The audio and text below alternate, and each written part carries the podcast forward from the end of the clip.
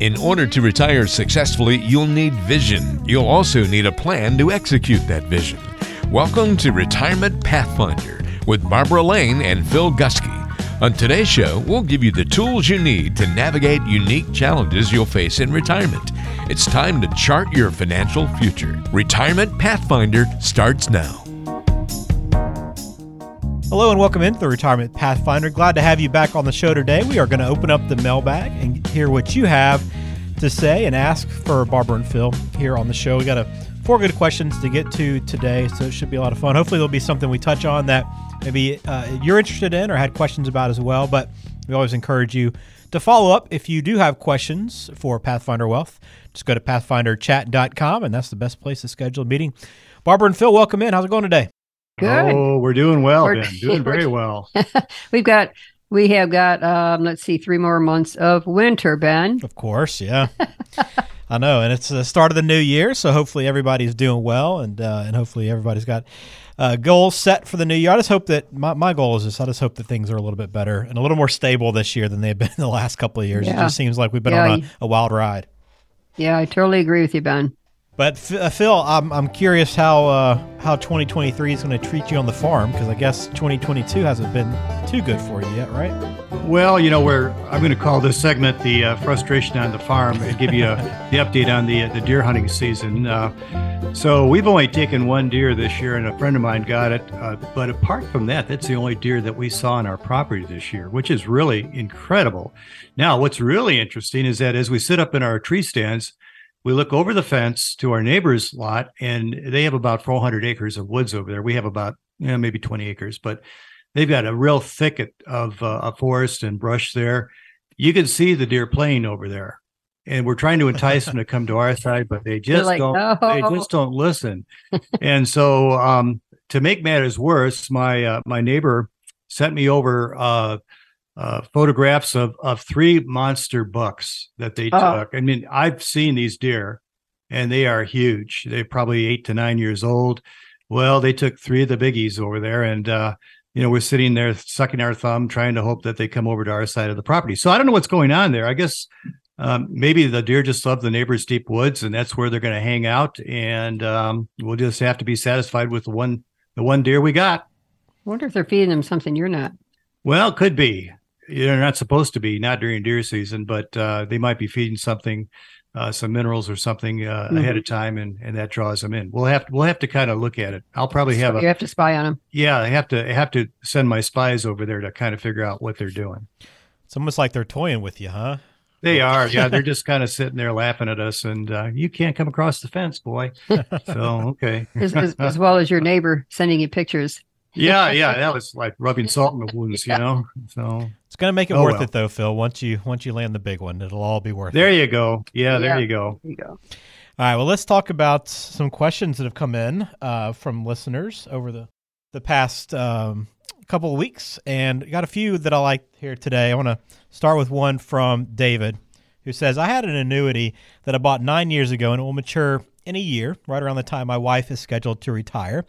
I'll have the option of turning it into a lifetime income or moving it into a different investment altogether. What should I do?" You know, David, that is a very good question, and, and I'm glad that you're looking into this and just not assuming that what you had uh, is still going to be a valid plan. So it looks like a 10 year plan, and much can change with rates and payouts, et cetera, in, in a 10 year time frame. I'd have many other questions about this. I don't know your age or or if you're retired. It sounds like your wife is retiring soon, so maybe she's 60 to 65. The questions would be when do you plan to retire if you're not already? And what do you and her have for retirement income sources? Your pension, a 401k? Do you have Social Security? Does she? What does the payout look like? It could be a good payout if you turn the annuity into income. We just don't know. 10 years ago, the rates could have looked much different than they do today. But the caution here is the terminology. Today, they have income riders for taking income, and the owner has multiple options for income, including discontinuing it. If it's the annuitizing quote unquote way, which I call the old way, it's very restrictive and you don't you don't control the account once you start the income stream. And also, what did you buy the annuity for? Did you buy it for safety? Did you buy it for income? Was it a combination of both? Um, so, David, I would say, why don't you reach out to us at pathfinderchat.com and schedule a 15 minute phone call? You uh, go on Pathfinder Chat, our calendar will pop up. Just just type in your name, and we'll be happy to give you a phone call about this. In the end, it may make the most sense to move that to something more productive than what you have, and it very well may be okay for what you're trying to accomplish. Yeah, David also hadn't told us whether it's an IRA annuity or a non-IRA annuity. Yeah, a lot of it depends too. on right. So uh, don't just don't just assume that you can cash out and walk away without paying taxes. Uh, the greatest thing that we would recommend is to move it to a, a like type of investment, Right. IRA to IRA or annuity to annuity, to avoid having to pay steep taxes that year. Yep. Very true too. All right, great question, David. Thanks for sending that one in to us. All right, how about this one from Alexis? Says my husband is 13 years older than me, and he's retiring next year. The only life insurance he has is provided by his job, so he'll have none when he retires. Should I take out a policy on him since I'll probably outlive him by several years? Yeah, Alexis, this all depends. Uh, many don't really understand the purpose behind purchasing life insurance. Uh, the purpose of life insurance is used to create a, an immediate estate or immediate assets at someone's death. So, this asset can be used to pay off debt, buy out a business partner, or create an income stream lost at the death of a spouse. So, you might be headed the right way, but um, just the fact that your husband is 13 years older isn't necessarily the only reason for purchasing life insurance. Here are some other questions that uh, we need to ask to determine if a policy would be appropriate. Does your husband have a 401k or a pension? Sometimes life insurance can be used depending on the payout options of a pension. Now, here's an example. Uh, if he is uh, uh, taking a pension and he has what's called a life only payout or a life only option, which actually would pay the highest benefit in retirement. But when he dies, the payments would stop. It might be important to buy a life insurance policy to replace that retirement plan, which is gone. It's called a pension max plan. A pension max plan. Again, hmm it's the purpose of creating an immediate benefit to replace that lost asset. Another question is whether you've sat down with a financial advisor to find out if all the options and opportunities have been covered. Once you do that, uh, you may find that you're in better shape financially than you thought and probably don't need to buy life insurance. So uh, we could be able to help. Just give us a call at 815 399 9806 or go to pathfinderchat.com and we can uh, help you with a 15 minute uh, personal comp- uh, conversation. It's complimentary, won't cost you anything, and, and we could probably steer you in the right direction. What do you think, Barb? Yeah, you know, um, so much like you said does depend on assets. I, I had a similar situation with a client, and uh, his wife's ten years younger, and they won't need life insurance. Mhm. But like you said, since it's to replace income, it could be a good idea, and maybe you don't need it. You know, retirement uh, planning, including life insurance and the need or not, is is also unique. But for our listeners, many questions would need to be asked, which is why Phil is also going to talk about the different types of life insurance on this podcast. So stay tuned for that. Stay tuned for that indeed. All right, uh, that'll be coming up on our next question. But let's get to this one from Jerry first. Uh, I'm retiring soon, and I asked my financial advisor when I should think about starting my Social Security. He seemed completely befuddled that I even asked him this question and didn't seem to have any insight at all. What am I missing here? Shouldn't that be a basic part of retirement planning? Oh my goodness. Mhm. What are you asking, Jerry? Of course, that is a very that's a very good question, but you know, that's one that we hear often. Yeah, You absolutely. know, my financial advisors, Jerry, are just investments only, which I think is a big mistake. Social Security is part of the retirement income planning process and should definitely be a consideration when you're doing your income planning. We taught Social Security seminars for about three years, and uh, this was back when married couples had some advantages for claiming benefits simultaneously. Those advantages slowly eased away starting in 2015, and they'll cease altogether, Phil Mhm. as of 2023, as of next year. You had that opportunity to do that with a restricted application. I did. I was very fortunate. We found out about this way back when uh, my wife took uh, her Social Security early at 62, and I was able to uh, piggyback on her particular payment uh, by a file and suspend. hmm And uh, and what happened was that I was able to receive uh, my own benefits uh, up till the time I was uh, 70 years of age, at which time I switched over to mine. And it probably produced another $27,000 Right. of additional income that I wouldn't have had had I not known about that particular filing technique. Yeah, so we taught all that at our seminars back when there was uh, those opportunities available. And uh, so those will be pretty much gone as of uh, 2023. So the question is when to take your benefit. Well, it depends. It depends on what you have for retirement assets as well as your wife, if you're married. It also depends on your age. Uh, when you say you're retiring soon, do you have an actual plan for retiring? I'm assuming you don't because you're asking how Social Security would fit in. So basically, three options, and I'll keep this simple for uh, the sake of our podcast.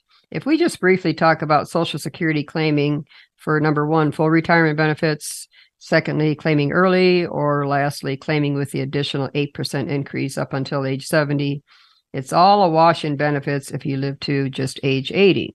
So, for example, if you claim benefits at age 62, it will take until age 80, 18 years, to receive the same benefits if he, as if you collected at age 66, again to 80, 14 years, or if you collect at 70 for 10 years. So it's the same in benefits. Basically, what we're saying here is the break even age, depending on when you uh, when you start to collect, is right around age 80.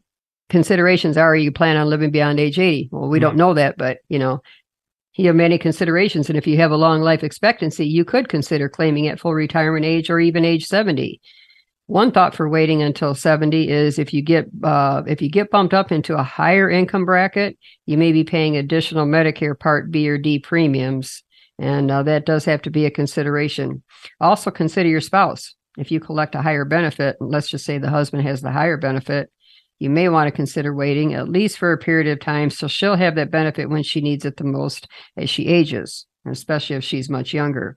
So, Jerry, talk with a qualified retirement specialist because collecting Social Security benefits is final. And once you begin, you can't stop the benefit if you're under full retirement age. Also, remember if you're still working for any of our listeners and you collect at age 62, there's an income limit of about $19,000 until you reach full retirement age. So, reach out to us at pathfinderchat.com. This is a very important topic. It really is, Barb. In fact, uh, one of the other dimensions of, of the planning process as to when to take Social Security has to do with tax planning. It does. As well. You know, you can delay Social Security for tax purposes. On the other hand, you could take Social Security early for tax purposes. It all depends on what your other sources of income would be. And uh, and we want to make sure that our clients have the greatest advantage to legally reduce the amount of taxes that they can and so we uh, we would recommend that they give us a call with regard to this very important question. Yeah.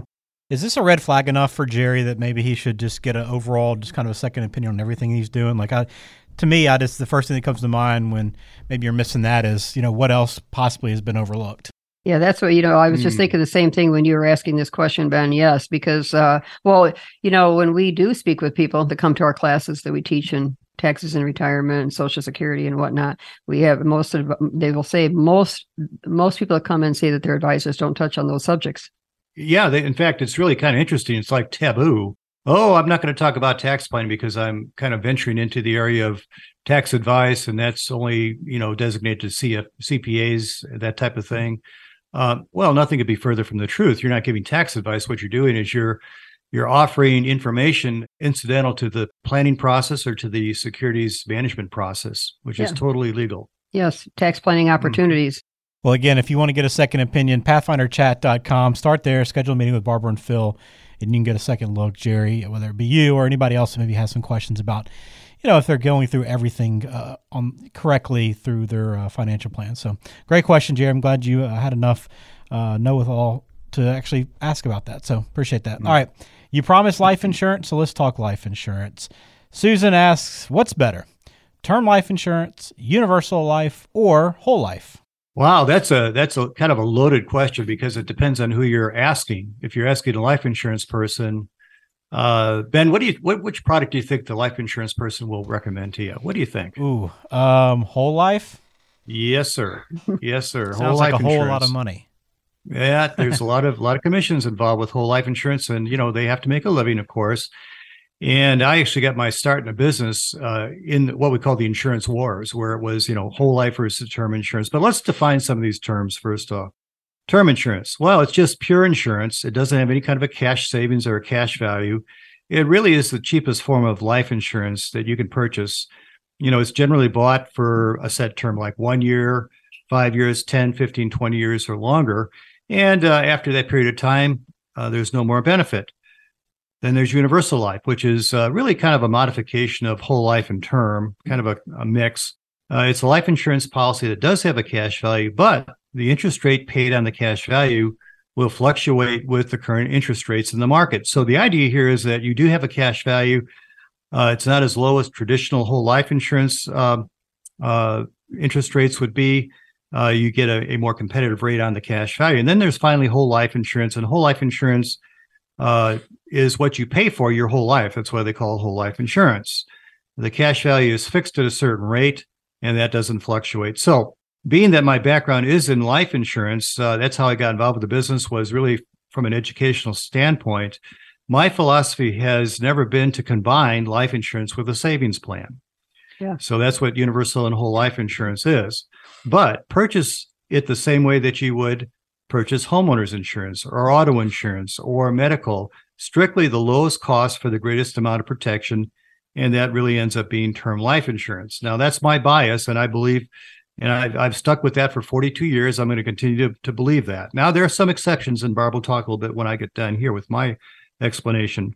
The one example I typically use would apply to most families where uh, you would buy uh, $500,000 or more of term life insurance in order to create that immediate estate if the main uh, income earner dies. But if that income earner, the primary insured, doesn't die and the years go by, and the mortgage is being paid off. The kids are off on their own. College is being paid off, and they're accumulating uh, money in their 401ks or IRAs or retirement plan.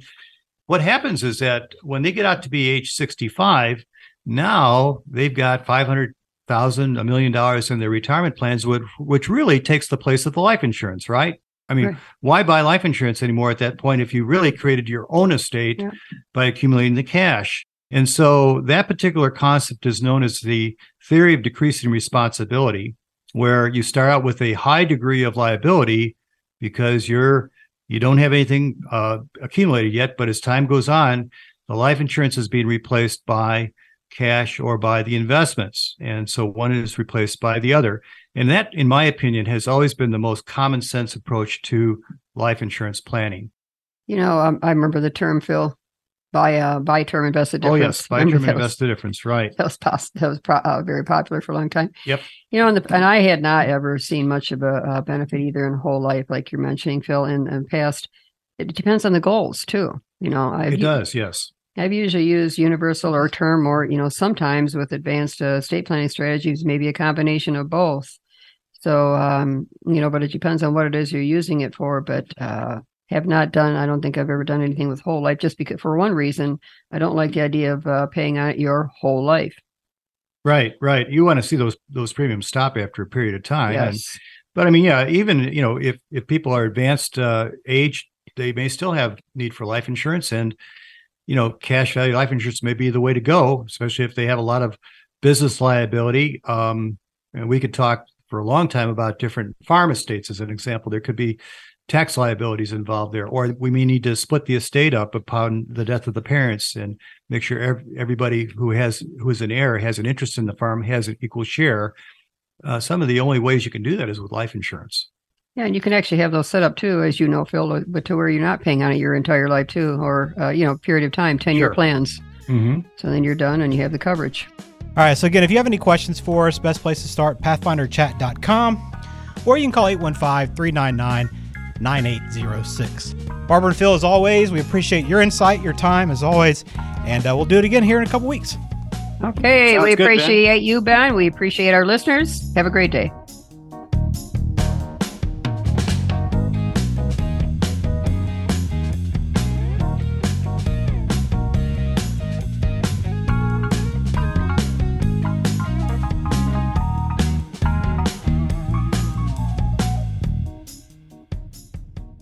Information is for illustrative purposes only and does not constitute tax, investment, or legal advice. Always consult with a qualified investment, legal, or tax professional before taking any action.